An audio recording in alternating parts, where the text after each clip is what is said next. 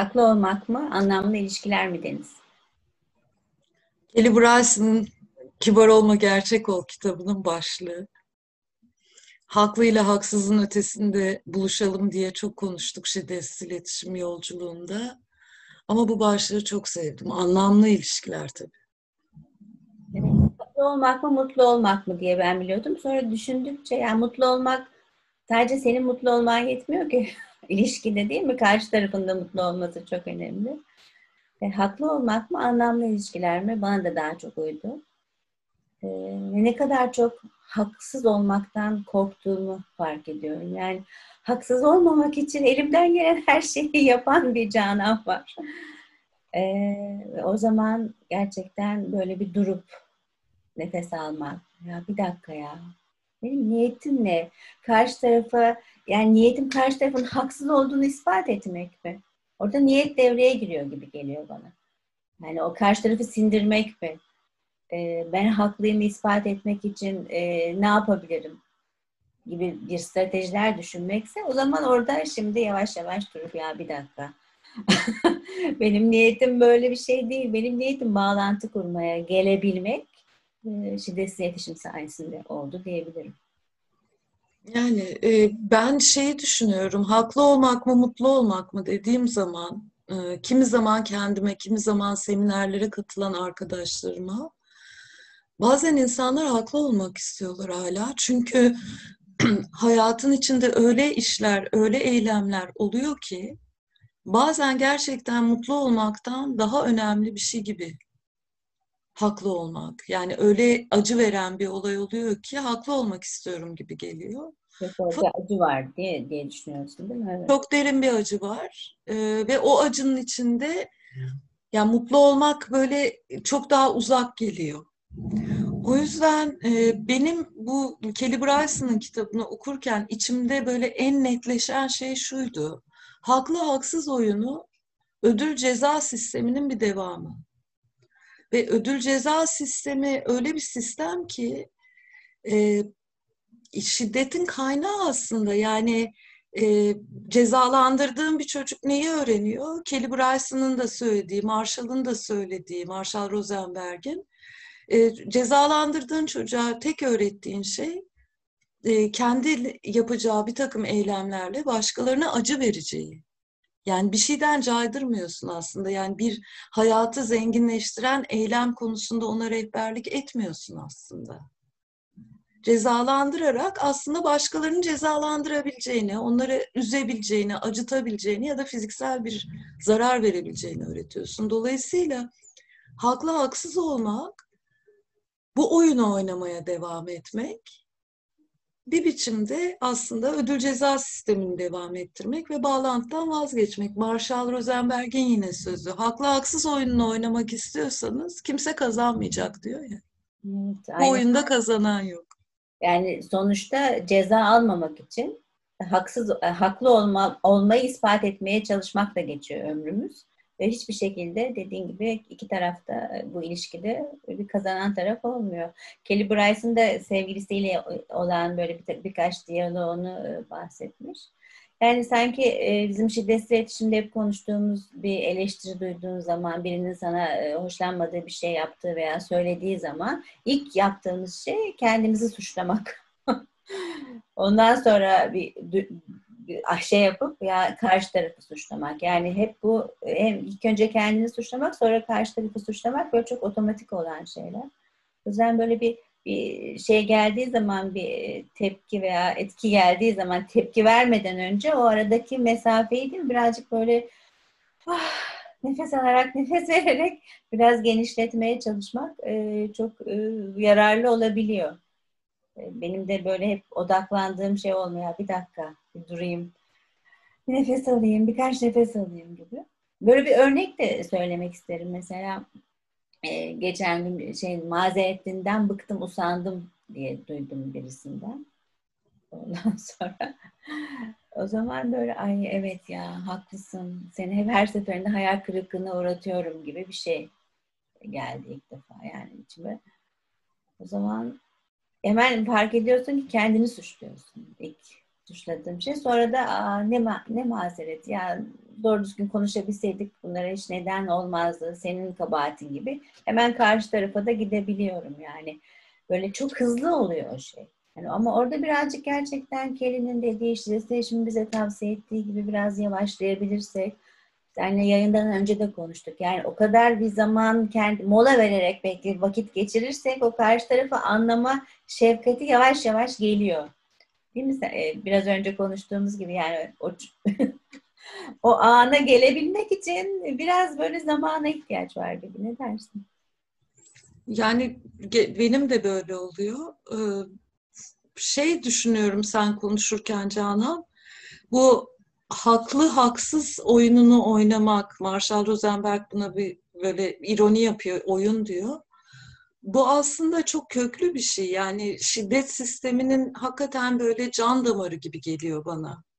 Çünkü birileri haklı ve birileri haksızsa haklı olanlar haksız olanları cezalandırmaya hak kazanırlar. Şimdi hayata böyle bakarsan şiddeti yeniden yeniden üretirsin. Bunun yerine benim bu eylemle hangi ihtiyaçlarım karşılanmadı? Ben ne istiyorum'a dikkatini çevirdiğinde hayat başka bir yer haline geliyor.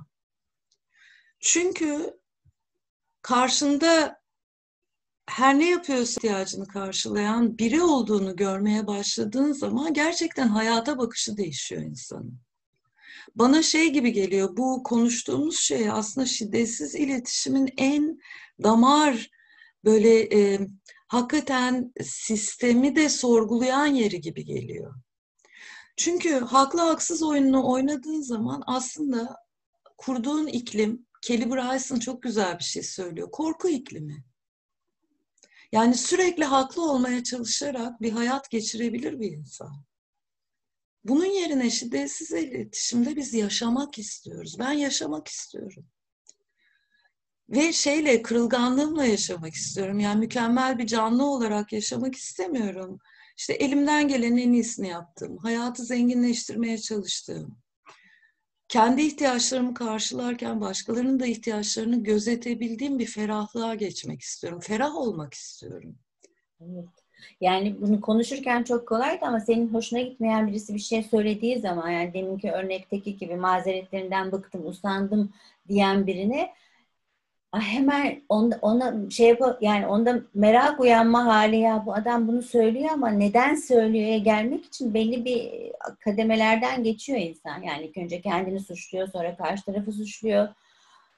Biraz nefes alıyor, veriyor. Aa bir dakika ya bu esasında Marshall'ın dediği onu anlamam benim çok uzun sürdü. Niye trajik ya? Yani neden trajik bu yargıların bir yargılar trajik karşılanmayan ihtiyaçların trajik ifadesidir lafını anlamam çok uzun sürdü. Ha, evet ya bu bir yargı bana iyi, beni yargılıyor ama esasında acaba yani benim de anlamak ihtiyacım var, anlayış ihtiyacım var belki. Bunu duyunca çok rahatsız oluyorum ama herhalde bu, bu da adamın da karşılanmayan bir ihtiyacı var. Herhalde destek mi istiyor acaba gibi bir yere gelmek çok kolay bir şey değil gerçekten.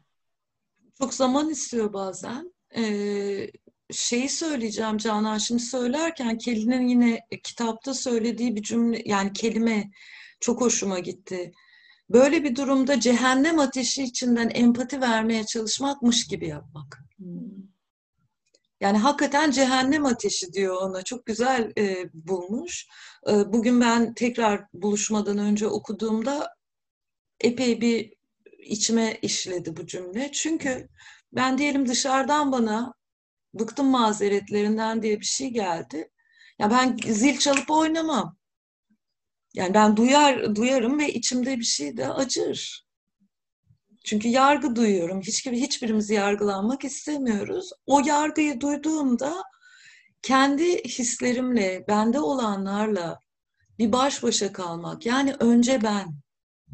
Önce bende ne olduğunu anlamak buraya uyanmak kıymetli geliyor. Çünkü normalde hayatın içinde benim şiddetsiz iletişimden önce bildiğim şey böyle bir laf geldiğinde çok güzeldi hazır cevaptım.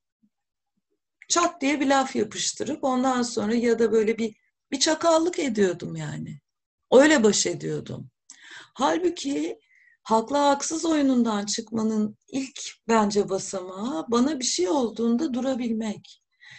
Durduğum yerde bir şey yapmamak yani cevap vermeyeceğim değil. Şeyi anlatıyor Kelly. Cehennem ateşi içinden empati vermeye çalışmayıp kendimle kalıp kendi hislerim ne oluyor bana'ya bakıp sonra ne istediğime baktıktan sonra gerçekten utançtan, görevden, mecburiyetten filan değil yanına gidip konuşmak e, istiyorsam gerçekten bütün bu utanç, görev, mecburiyeti bir kenara bırakabilip meraka geçtiğimde gidip konuşmak. Merak etmiyorsam da durmaya devam ediyorum ben. Evet, yani orada işte ben o niyetle öyle bağlanıyorum. Niyetin yoluna devam, kendi yoluna devam etmek mi yoksa e, bu karşındakiyle ilişkide olduğun kişiyle gerçekten bağ kurmak mı? Veya onun için neler, neler olup bittiğini merak ediyorsan ancak ama oraya gelmek de belli bir zaman süre geçiriyor. Veya bunu bir gerçekten her seferinde birisi beni yargıladığında böyle durabilmek ve hoşuma gitmeye başlar. Evet ya bir dakika.